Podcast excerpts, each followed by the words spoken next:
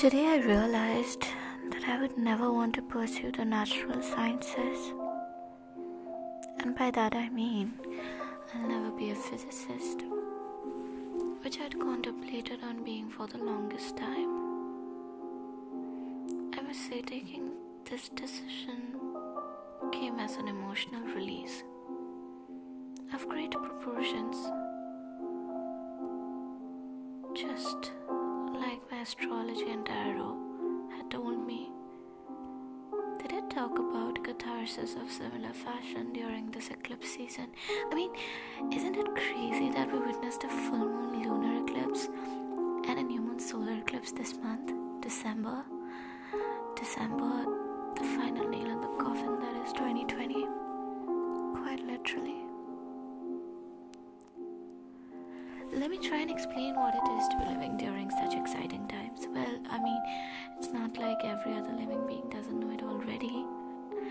Even my cat has been feeling deprived this year. We cannot feed him since the past 16 days. I'm sure he already hates the virus. He feels replaced.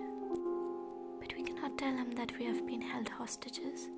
And honestly, I, I do not care much about cats although I envy how light they are and that they have hopelessly attractive eyes. That reminds me, last night I was speaking to a 31 year old Brazilian yogi. He sucked.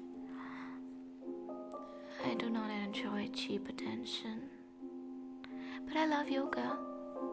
It hurts when you do it, but with time, it begins to feel almost as good as sex. Trust me. It is one of my hard earned realizations. I wish I could paint like the Japanese folks.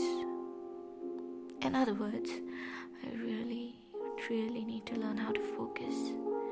My attention is all over the place. It is spread so thin that I seem to be sleepwalking most of the times. Ah, my back hurts.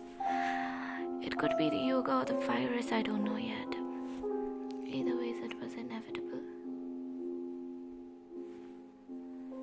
Instagram tells me to rest, but I don't listen to AIs. Although they might be right. But they are still inferior to humans. One species that loves to analyze paradoxes, despite knowing that they would keep hitting a dead end.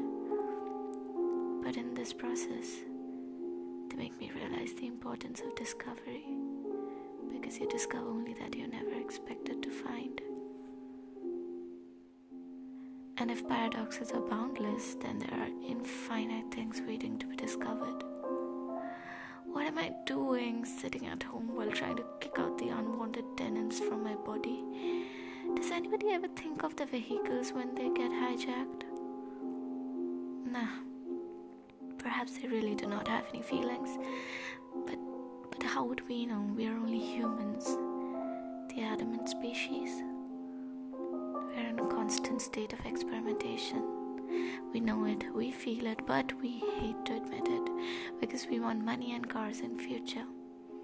And that comes along with stability, which again is a very abstract concept because it arrives in layers and the order and the number of layers varies for every individual. So again, the entirety of it is unattainable. Or maybe attainable only through experimentation. But I will never be a physicist. It is difficult to live for the future.